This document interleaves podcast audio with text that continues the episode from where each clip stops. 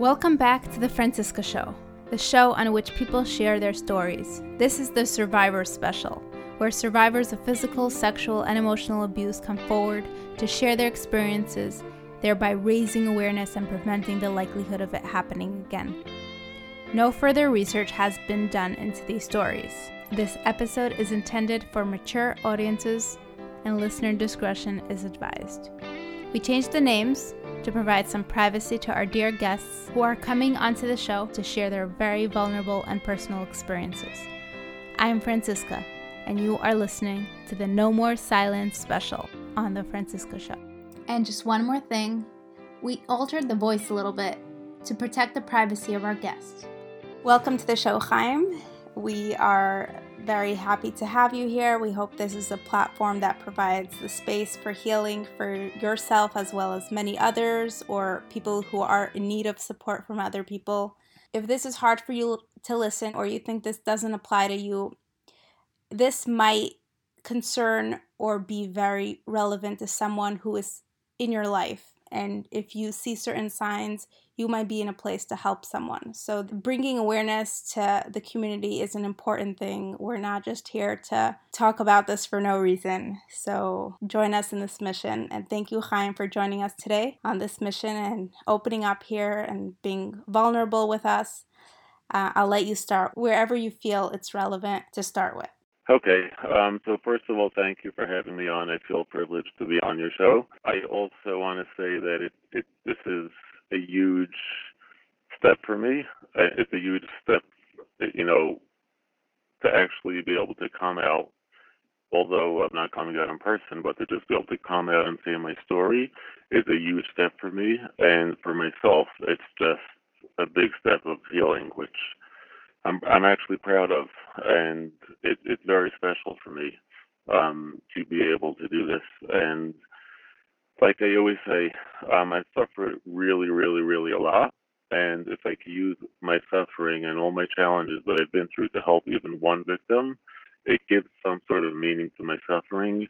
And it just, it, it's the best healing that I could do. I've done so many healings, and helping another victim or potential victim out there means so much to me. It, it, it, it means the world to me, and it's one of the most healing things that I could do, and I've done it, and it's one of the most healing and powerful things that I could do. So, again, thank you for having me on your show. You are so welcome. Um, okay, so I want to start from somewhere really where I feel is very important, and I want to talk about it later on. Um, but I want to start from this because I feel like it's so, so, so important and that is that I grew up in a dysfunctional home. Um, my parents were very um, not sexually abusive, but very emotionally, religiously, socially abusive. Um, there was a lot of dysfunction going on. No love at all. I didn't get an ounce of love at home. Just a lot of confusion and a lot of just. I, the, the message in the home was just don't be here. Just like you don't belong here um, just just do everything perfectly. Don't do anything um, wrong. Just be perfect. And if you're not perfect, you don't belong here. And I sort of took on the role to take care of the whole family. Um, I put away my whole life to just take care of the family because I was so terrified that anything would just cause the whole delicate equilibrium to explode. Um, the reason why I'm starting from here and not from my actual sexual abuse is because I find that there is so much awareness out there about talking to your kids about sexual abuse and just looking for signs and, and things like that. But I find, and I actually wrote a piece about this, that one of, for me, for myself, and for so many other abuse victims out there, I find that it all started from the home that they grew up in. And if you if if you're missing love at home and you just get confused and you know emotionally abused at home and you get no love at home, you will automatically be a very very very strong potential target on both ends. Number one, you will you will um, you're starving for love. So anybody that gives you the slightest form of love, you're going to grab onto it and you're going to take it. And number two is a predator for some I don't know how, but I've spoken to so many survivors or victims, whoever they're holding, and they all say the same thing that somehow these predators know they could feel out the vulnerable kids and um and and and, and they just pick on them because I, I don't know how they could figure it out but they just do. And they they pick on them because they know they're so starving for love number one. And number two they know that they're a little bit off and they're not going to tell out on them and they're not going to you know they're not they're just an easy target they're easy target to get to, and they're an easy target because they won't be exposed to the public. So this is a very important piece, and I'll maybe I'll expound on it a little more later. Um, but this is really where my life started. Like this, this is what really set me up for my sexual abuse. Um, growing up in a very very dysfunctional home, getting no love, just being confused, growing up terrified of my parents, of my father, just a very very very, very, very unhealthy situation. Um, there's a lot to say about that, but I'm not going to focus on that. I'm just going to move right on. So I move into, I went through school. Um, I got to high school, and there was a boy, an older boy, um, came into the school in the middle of the year, and he he was a bit interesting. And being that I being that I like was the caretaker at home, I sort of like said, okay, here's a boy that needs some support. Let me go over to him and let me be his friend and let me help him out. I just continued my role at home and I just did it over there. Now, I was warned by other people not to not to befriend this boy because he's a creepy he's a creepy guy and he's done creepy things in the past for, in the school that he was at before, and I should stay very far away from him. But being that I grew up in a very, very sheltered home, and I was so starving for the love, I just, I, I just like, I, I didn't believe it. I was too naive to believe it, and I, I was brought up so sheltered and so naive and and in a box, so I just didn't believe that these things go on. So you know, I went over to him and I befriended him and I helped him out and I, you know, I became sort of his friend. Um, the friendship lasted for a very short amount of time because it turned around very, very, very quickly. And he must have seen that in me, that I was vulnerable, and he got his target right away. And the reason why I say the friendship lasted a very short amount of time is because in the beginning it was like a mutual relationship, like we liked each other, and then he slowly or pretty he pretty quickly turned it around to be a one way friendship.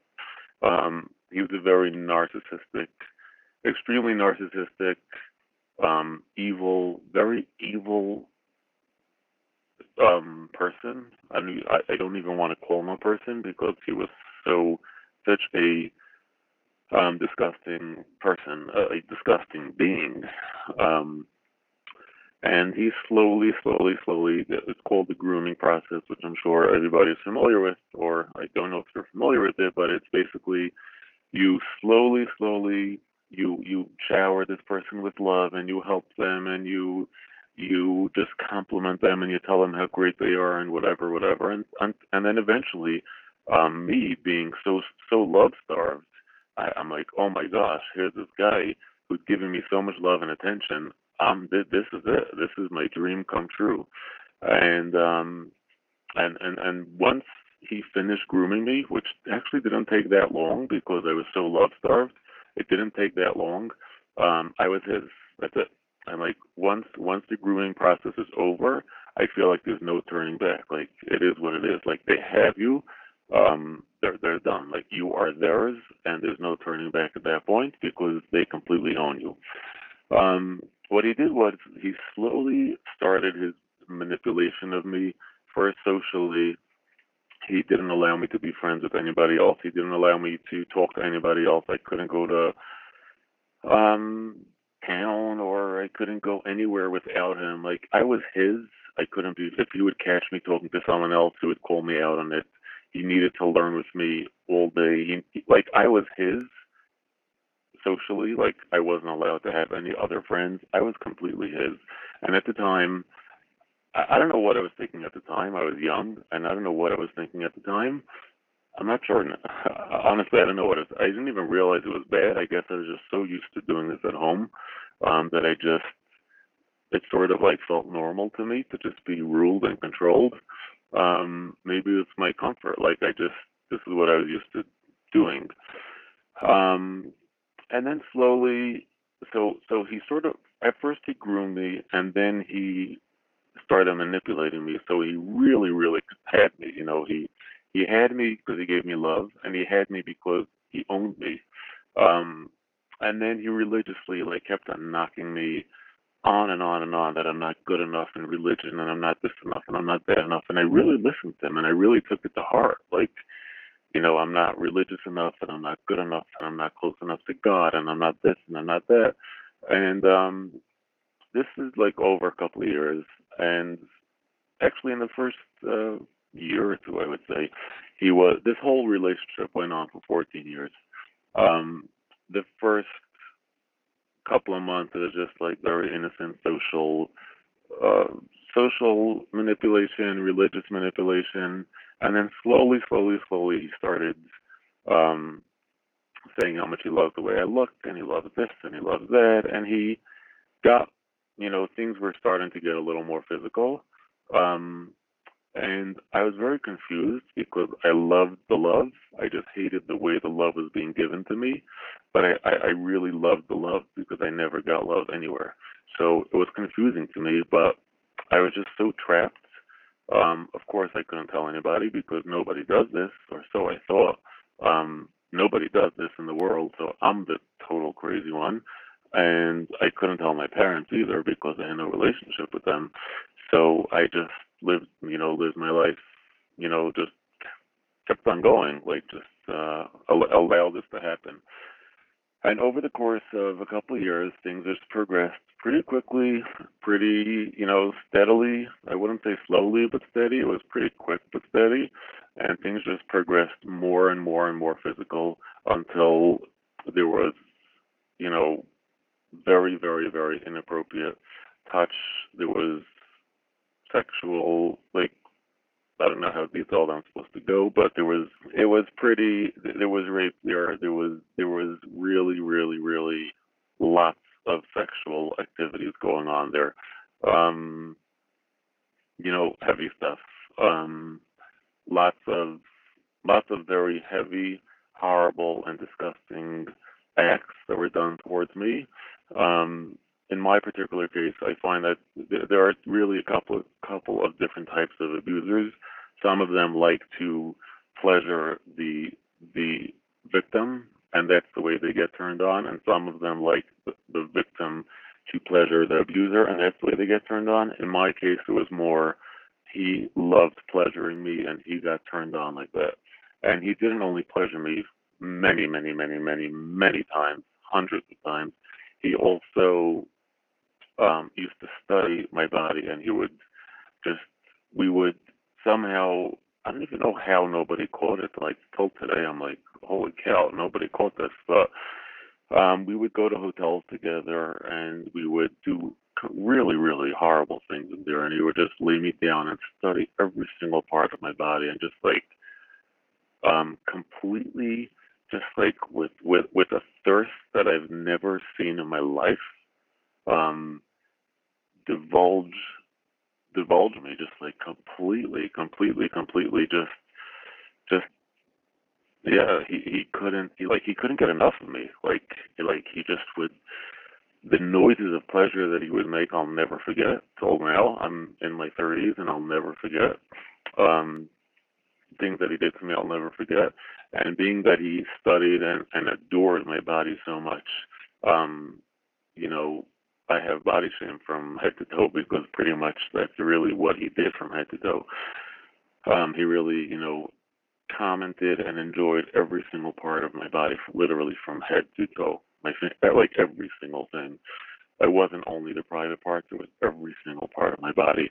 Um, and I'm not going to go into detail because it's really painful, but it's you know just you everyone could use their imagination and there, there was rape going on there was very, very horrible things going on. And um, all the time, you know, I felt like I was different. You know, there was the whole world on one side, and then there was me and him on the other side. Nobody does this. I am crazy. I am nuts. I'm completely antisocial. I'm retarded. Nobody in the world ever, ever does these kind of things. And when I, I used to tell him once in a while, like, "Are you sure? Like, like this is okay?" And he's like, "Oh, you're so naive. You're so stupid. Come on, everybody does this." And he just like knocked it all away. But inside, I felt so horrible and so so confused, so shamed, so so guilty, extremely, extremely, extremely guilty because because um I did enjoy it, which is a, a very, very, very strong part of the reason why sexual abuse is so much guilt is because the body does react.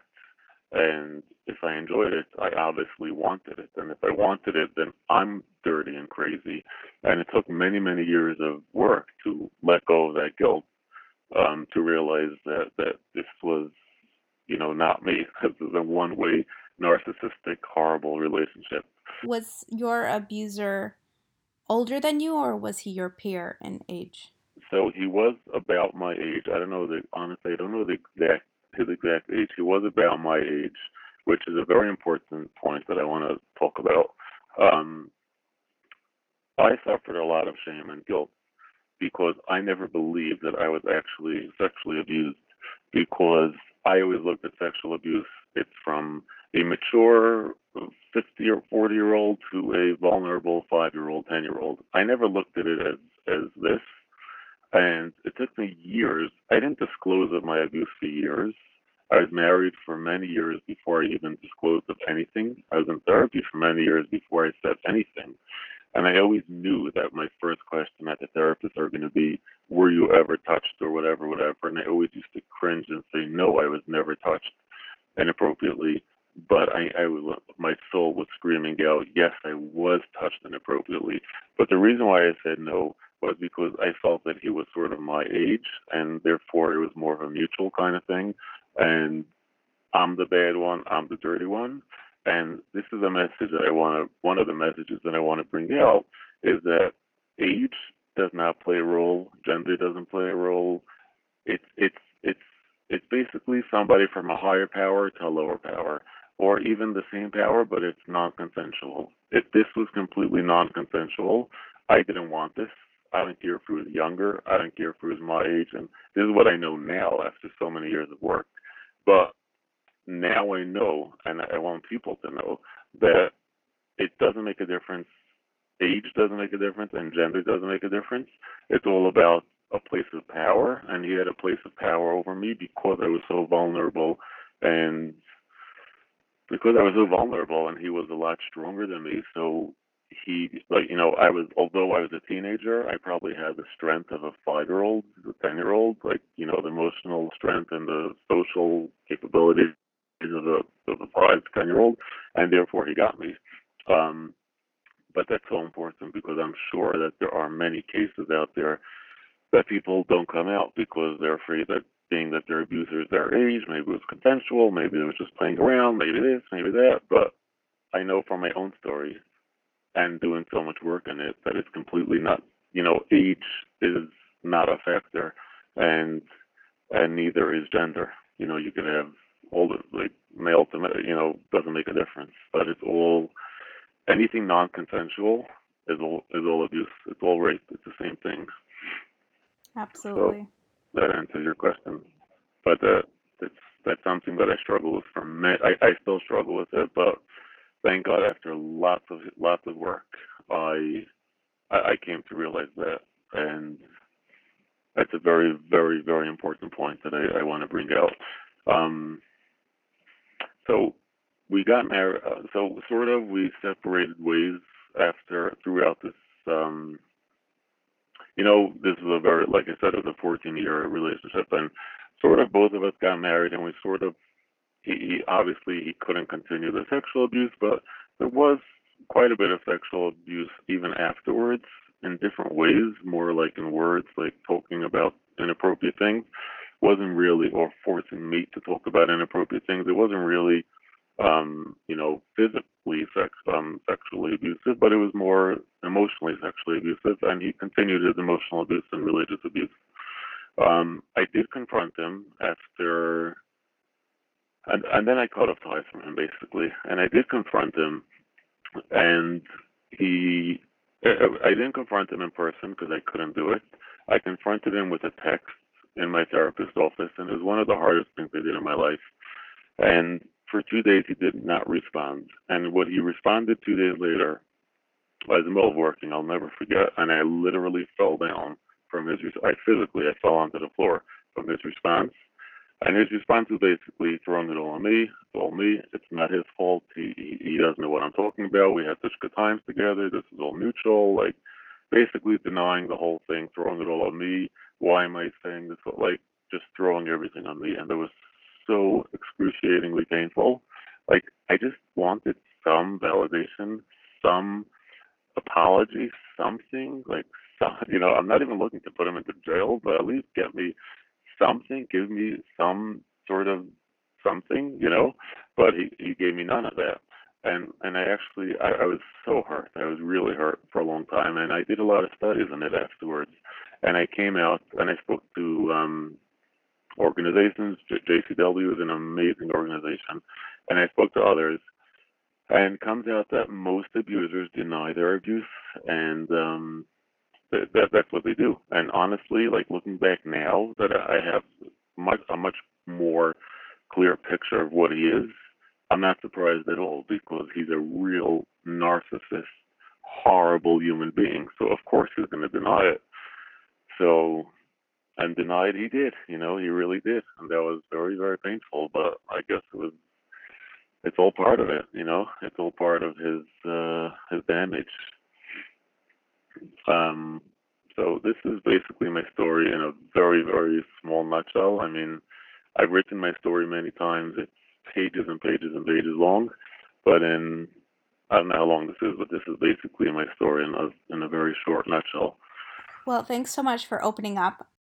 I did want to bring out the fact that the guilt that comes with he's not, you know, an older like when you think of an abuser, you think of somebody older in a position of power or just being older and here there's someone your age and that delayed your healing by so long because you couldn't even even with all the information you had you weren't able to let go of well all the guilt he put on you but the, the guilt you put on yourself because of this peer relationship. So i think it's important that you talked about that.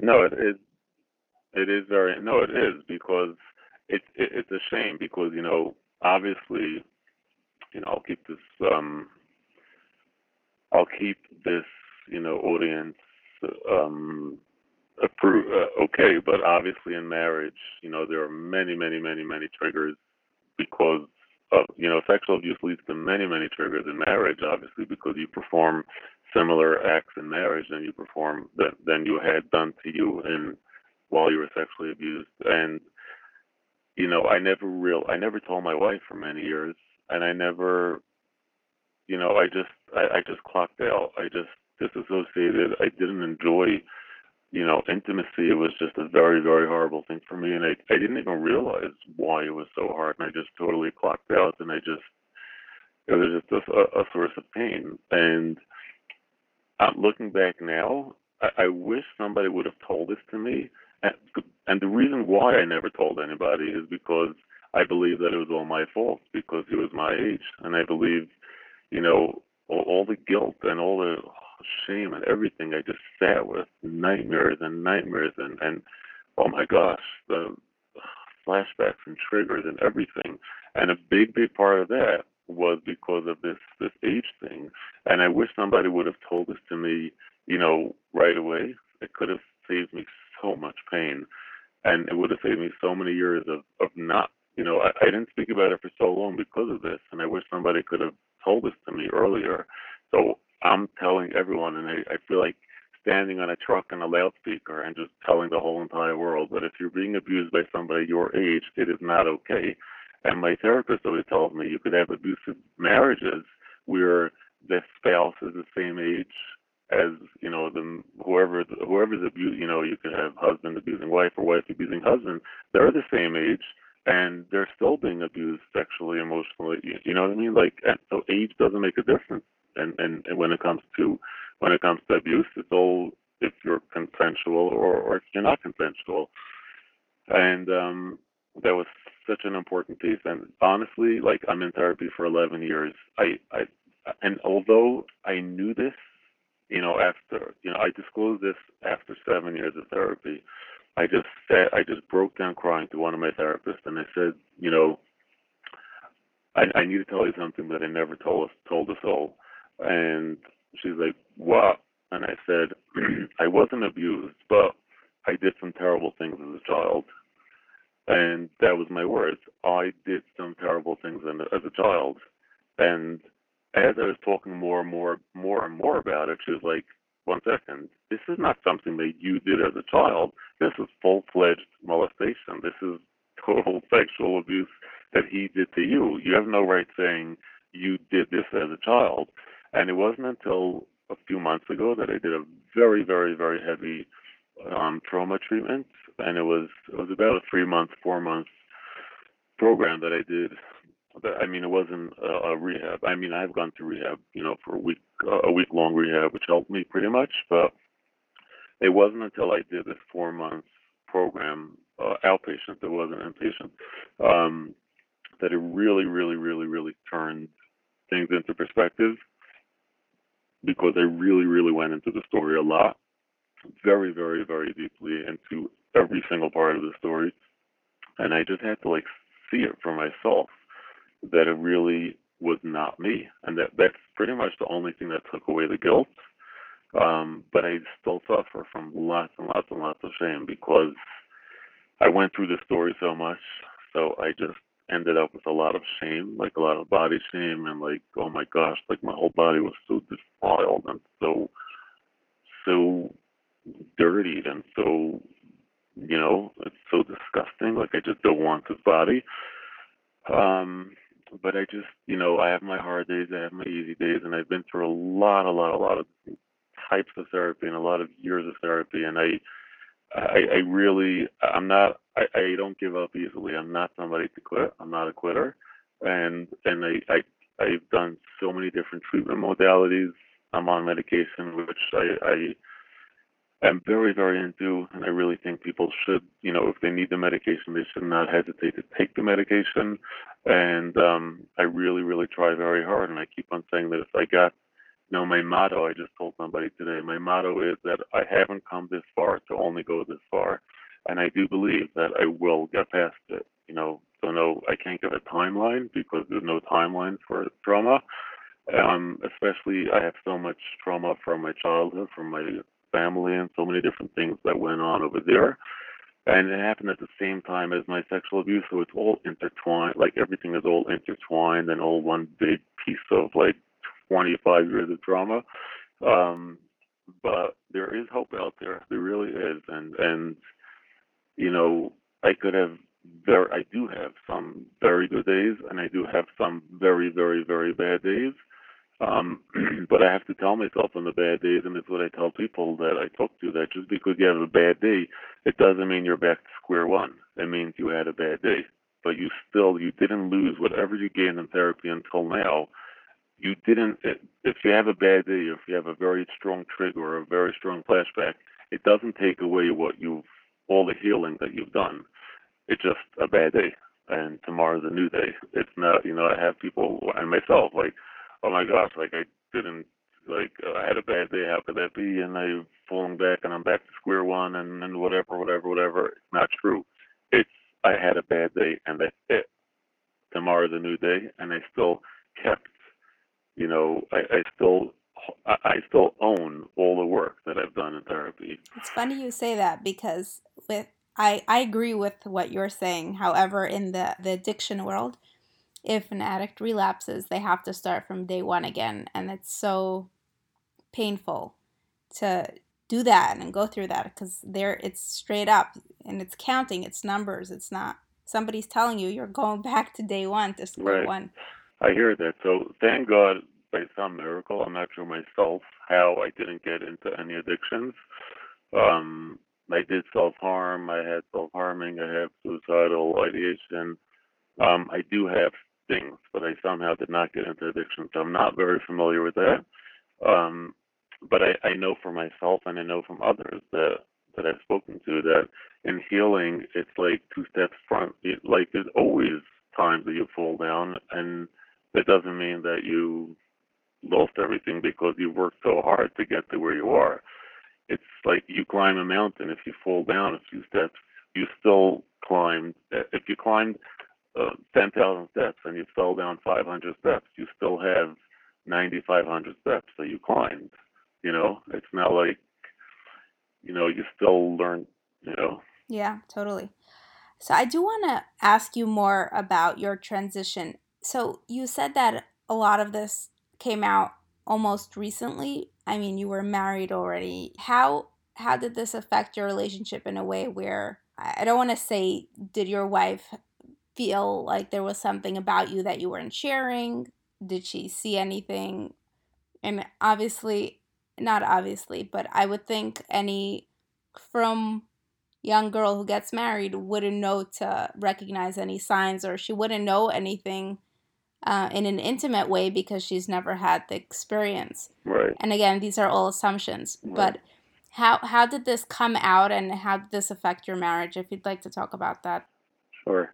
Okay. So the, the way that the way it, it did not it, it affected my mar- it affected my marriage, my intimate life However, it didn't affect hers. And the, the reason, the way that happened, sounds funny, but the way that happened was because one of my coping skills as a child, throughout all the trauma in my life, um, you know, they say that there's three things in a, in a dysfunctional family. Um, there's three unwritten rules. there are three rules that are unwritten, sort of, um, and that is don't talk, don't feel, and don't trust. Um, in other words, just be seen, and don't be heard. I'm like, don't feel anything and don't talk and don't say anything and don't trust the soul. And again, you know, th- that was my coping skill as a kid, and that was the rules in my house. Just, just be there, but don't, don't show any emotion. Don't talk about your emotions. Emotions are not safe to be spoken about. Um, and then again, while I was being abused for so many years, the only way I was able to cope and live on with my life and and function halfway normally and just be normal, like semi socially normal and not this awkward guy because I really wasn't. If you look at me as a teenager, if you look at me now, if you look at me five years ago when the story first like busted, you would I, I don't look like a a um a socially off guy at all. And the only way I was able to do that was by just disconnecting and disassociating and just like you know, splitting, it's called parts work. Like you could split, you know, you could split your emotions in the way, you know, your physical body and your emotions. You could, and I'm a real expert at that because that was my coping skill as a child and a teenager. And that's basically what I did. Um, that's basically what I did, you know, to protect myself after I got married for the first seven years before I disclosed anything to my wife, and which is why she did not, you know, she didn't see anything.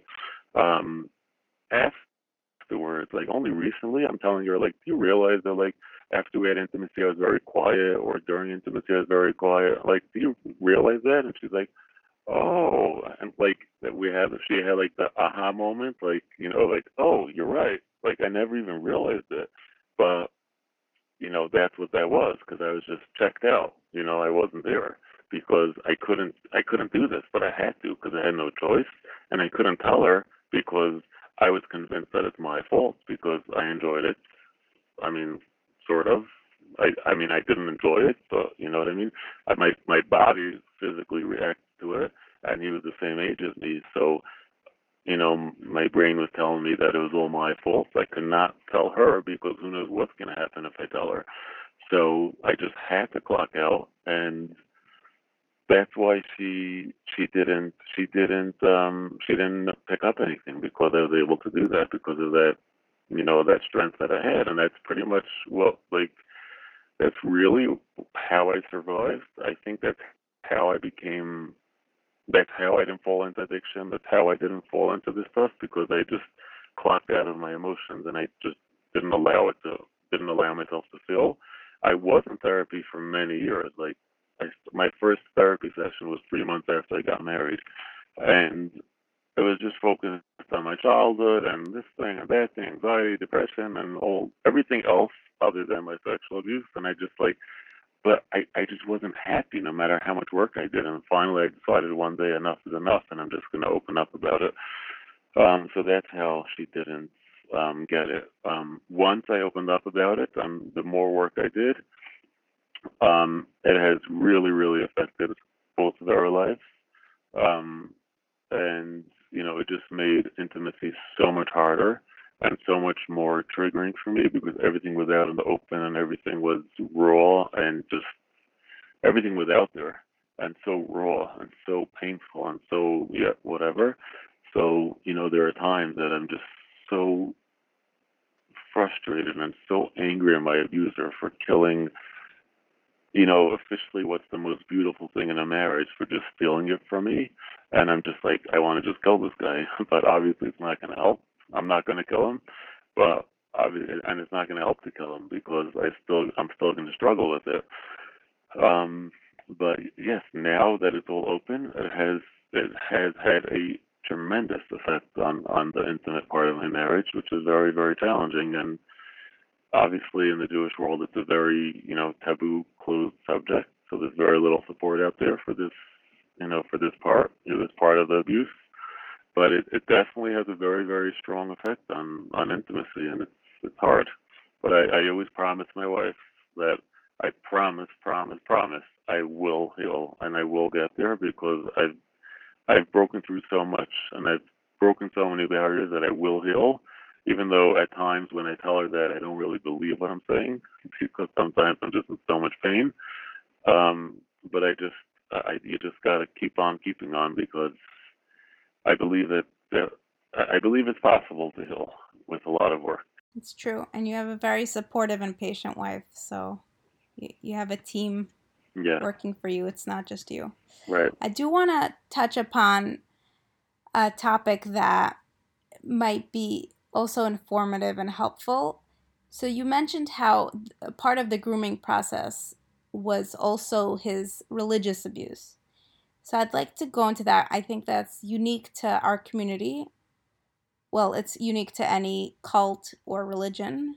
But what does that look like? How does that affect you till today? Like, what are certain consequences that you're still dealing with because of that spiritual abuse? Right. So, um, great question. And the answer is that it, it's actually, I find it funny because I've had religious, lots of religious abuse at home.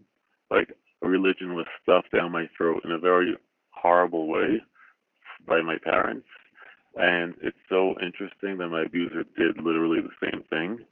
Um, so I don't know which affected what. Like I don't know which was the main cause. I, I do have a lot of a lot of um, damage from all that religious abuse till today, like tremendous amount of damage. Um, I'm not sure which is from my father and which is from my parents, I should say, which is from my parents and which is from him. But it definitely, like, he definitely had a big part of it as well. Um, I think he did it because he wanted to show me that he's better than me. It was like all to show me that he's better than me and he's smarter than me. Um, I'm not good enough. God doesn't like me. I'm not a strong believer. I'm not this. I'm not that. And he's better and he's better. And I find just stories that I'm that I because I talk to a lot of abuse, you know, abuse victims, and and a lot of it is all the, all in the name of religion, or they just say they're more religious to say like, oh, I'm allowed to do it because I'm more religious, or it's either like they they they talk about religion a lot to show to say that I'm allowed to do it because I'm more religious, so therefore like I'm special and God lets me do it. Like somehow they figure out a way to make that work, or they just it's putting them in a place of power over you. Like, I'm better than you. So if I'm better than you, then you better listen to me because I'm stronger, better in all ways, socially, religiously, and, and everything like that. Um, and how did it affect me? Tremendously. Like, oh my gosh. Like, learning today is, uh, is, is is tremendously challenging today.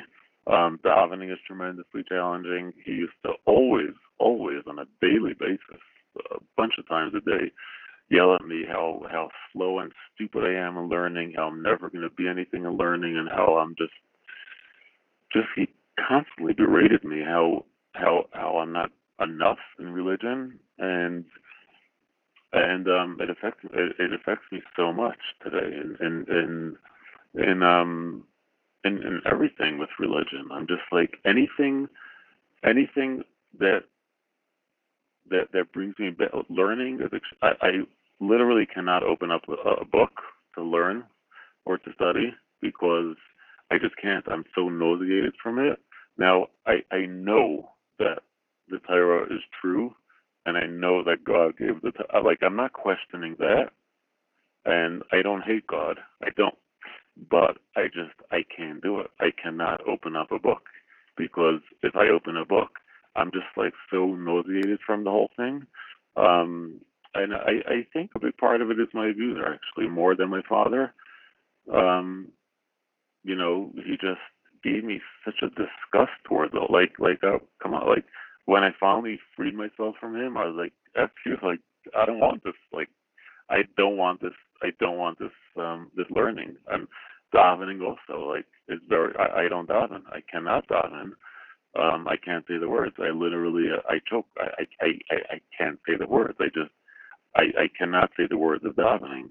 Um, I can't do it. I just can't.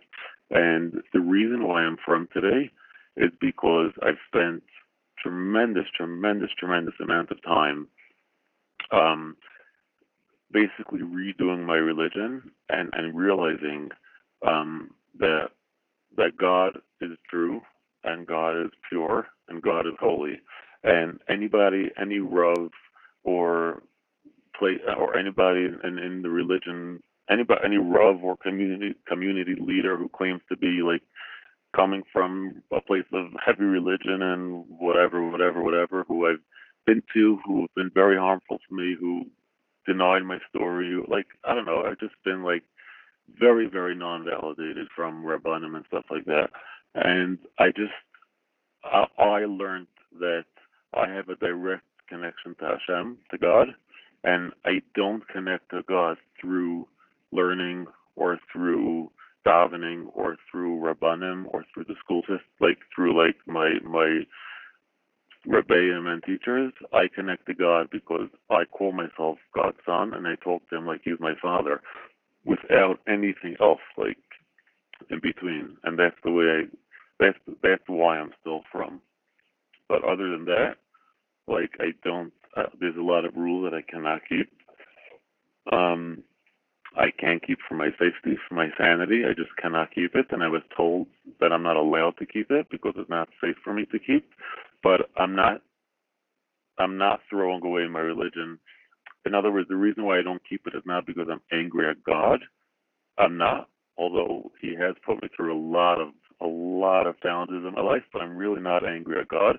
I'm just very angry at like the middlemen. You know what I mean? Like the you know my the way I was taught religion, and it's so it's also wrong, and it's also not fair, and so it's just not right. It's just not right, and it's not fair, and that's what kept me from. That's that's why I'm from today. But you know, I don't always go to shul because I can't always go to shul, and even when I do go to shul, I don't say the words. I just talk to Hashem and I say, God, I, I can't say the words, but I'm just going to talk to you. And I just pretend that I'm davening, but I just talk to God and I say, God, I, I love you, and I, I'm sorry that I can't say these words because they're too triggering for me, but I'm just going to pray to you and please give me a good whatever and thank you for whatever. You know, I just like sort of like developed a relationship with him, but not like a very direct relationship, but not through any other medium because the other mediums were too are are too triggering and some of them are fake and like so not real and so wrong. So that's that's how I um that's pretty much my religious life, you know, that's uh that's how I think when I was younger I really would have gone off the derech as a kid. Like I was a typical kid to go off the derech because of everything going on at home. but I just didn't because I was too afraid of my parents. So I think that's really why I didn't go off. But if not for that, like fear of my father, I would I, I would have been off, like without a doubt, like, no question, I would have been off. And again, like I, I I suffer from anger a lot. Like I not anger in my family. I just mean like I have my times, a lot of times that I'm angry at God, a lot of times that I'm angry at God. But somebody once told me, and it's so true. Like there's nothing wrong with being angry at God. You're allowed to be angry at God because God is so great that He doesn't care if you're angry at Him and He understands you. But if you're angry at God, it just shows that you believe there's a God. Like you could be happy with God, you could be angry at God, but but you even being angry at God is okay because you believe that there's a God. So like that's another very important message. People are like angry at God and they're like, oh my gosh, I'm angry at God and who knows what's going to be with me and God hates me and God this and God that and then they want to just like throw it all away because God is so angry at me because because I'm angry at him, he must be angry at me. And you know, God doesn't judge. He's very non-judgmental, and he doesn't. He, he gets it. Like he's he, he knows what you've been through, and he knows everything, and he's not upset if if you're angry at him because first of all, he's too great to be insulted if you're angry at him, and second of all, he gets it. You're if somebody hurts you, you're entitled to be angry at them, and that doesn't mean that you are not a good person if you're angry at God.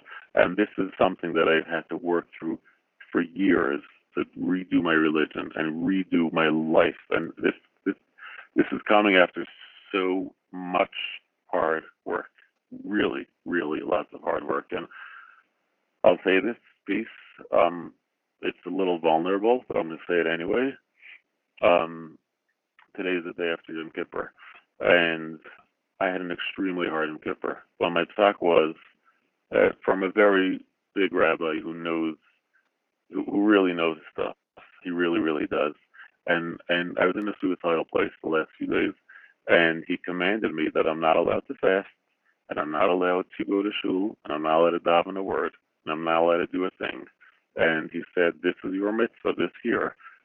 On Yom Kippur, you will be on your phone, you will be on your computer, you will eat, you will do whatever you need to do to stay alive and to stay healthy. You could drive to the park. You could do whatever you want because God doesn't care if not God doesn't care. God wants you to be alive and He wants you to be safe and He loves you and cares about you and and He understands he, he understands everything. And it was a very hard it was very hard for me to do it, but I did it because of the result of all this all these years of work that I, I've come to believe, and I, I'm still working on it, to believe that God gets it and he's not angry at me for doing what I did. And on the contrary, he's proud of me for doing what I did, which was, I promise you, it was much easier to fast in shul and stay there the whole day in daven than what I did.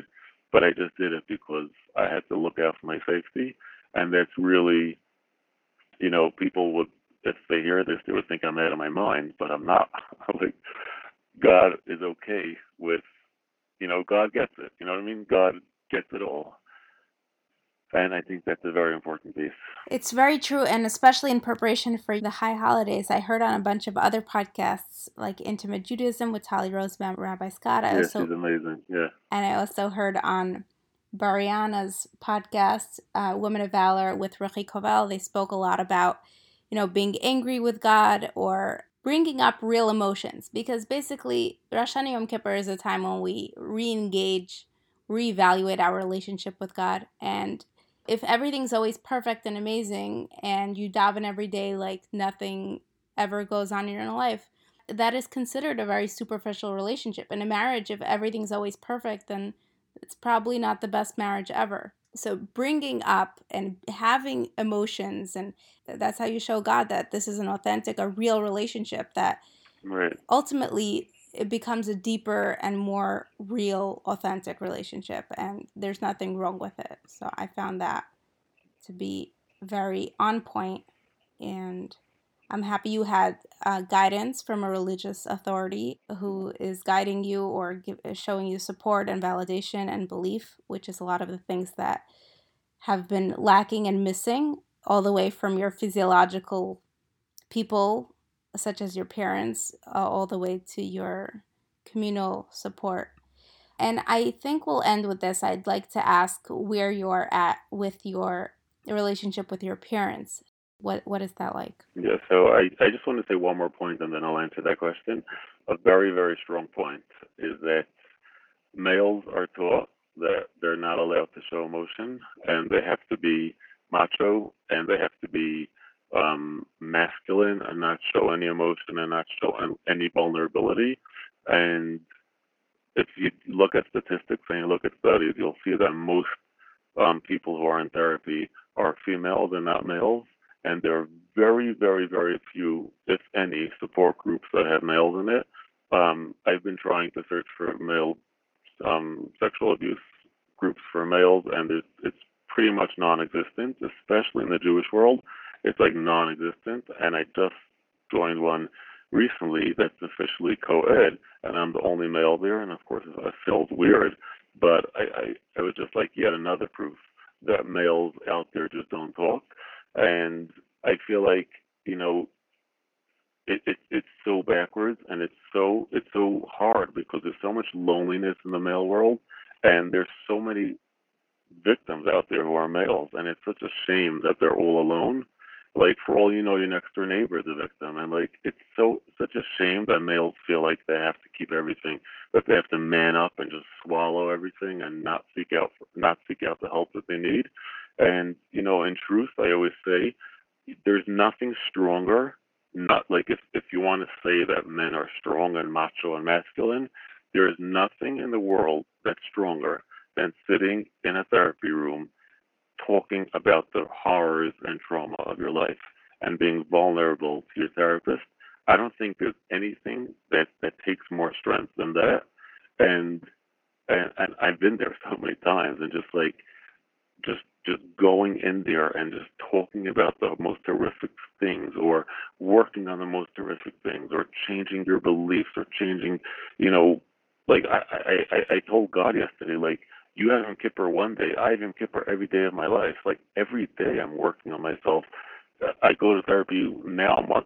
now I go once a week, but there were times that I went three times a week. I went to rehab. I went, you know, I this is what I do all day, like self reflection and and figuring, like you know, working on myself. And I tell all males that, like um, my message to all males out there are please, please, please, please don't suffer in silence. There is no reason for it. And the exact contrary, like if you're if you're looking for if you want to feel like you're strong and macho, try going to a therapy session. Like that is the epitome of strength to go sit in a therapist room and talk about the most horrific things. And I, I come home from therapy sometimes, I'm completely drained, completely from 45 minute session. And, and you know, I'm pretty strong. I've been through a lot, and and that session, and then I my stress level is very high. I could deal with a lot, but my stress level, my my, my a 45 minute session, a heavy session, could literally throw me throw me down. You know, not throw me down in a bad way, but just completely wear me out, and that takes strength. So talking about strength, like you know, if males want to be strong and be macho, come to therapy. Let's do this and stop, you know, hiding and being under this fake facade of being strong and being macho and hiding your emotions because it's so not true, so not necessary, and it's such a shame, and it's so it's so painful for me to hear like you know, even the suicide rates, they say four out of five suicides are males because of this. And that's so sad. It's so sad that there are so many males out there that suffer in silence. So that's a very, very important message. And I really want, uh, that's like another message I want to scream out on the loud, loudspeaker to the whole world. Just males, come out, talk about it, you know? Um, okay, getting back to my parents. So my relationship with my parents is not very good at all. Um, very, very, very painful, strange relationship that I have with them. Um, it's on and off. It's there were times that it was on, and there are times that it's off. I, I try to like fix things up and and and have a relationship with them, but then we sort of stopped the relationship, then we started again, and we stopped. And like, I sort of find that every time I talk to them and have a relationship with them, I just fall back to my old places where I used to be. And I'm coming to realize that they're really, really not capable of having a relationship they're just not socially, um, not socially, emotionally up to par. They're just not. They're just really, really not. And like, I, I've done so much work on myself, and I just can't afford to lose my lose my work and go back to like such a low. I don't want. I don't want to say I'm better than them because I don't want to sound haughty, and I'm whatever. I just I I can't. I just I can't talk to them because they just bring me to such a low place, such a low state, and I just cannot talk to them. So I sort of have like a very cold relationship, which is very painful. And although they hurt me so much, but you know, blood is stronger than water, I think the term is. And you know, it it is painful that I have no family. My siblings are all with my with my parents, and I'm pretty much the only one who who like did this journey.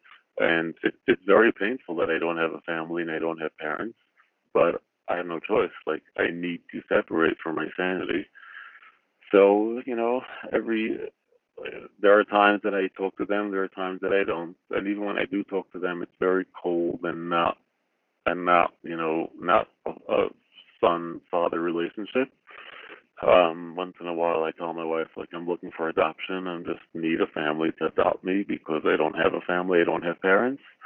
Um, but that's pretty much where it's holding. Where my relationship with them is. Wow, it's a long journey. It's not finished there are good days and bad days, and you're you're putting in your work. I, I thank you so much for coming on the show and sharing. And just for your information, we did get a bunch of interest from from men to come onto the show. So just to attest to your to your mission and your loudspeaker, which this is a platform for you to use a loudspeaker for. Um, we hope to destigmatize this for men and help men get that community that is lacking. It's so true. Men do um, suffer heart attacks more than women or die of them. I'm not sure of the statistics exactly, but that does have to do with holding on to emotions and not letting go. Dealing with what you have is definitely takes a lot more strength than avoiding it or suppressing it.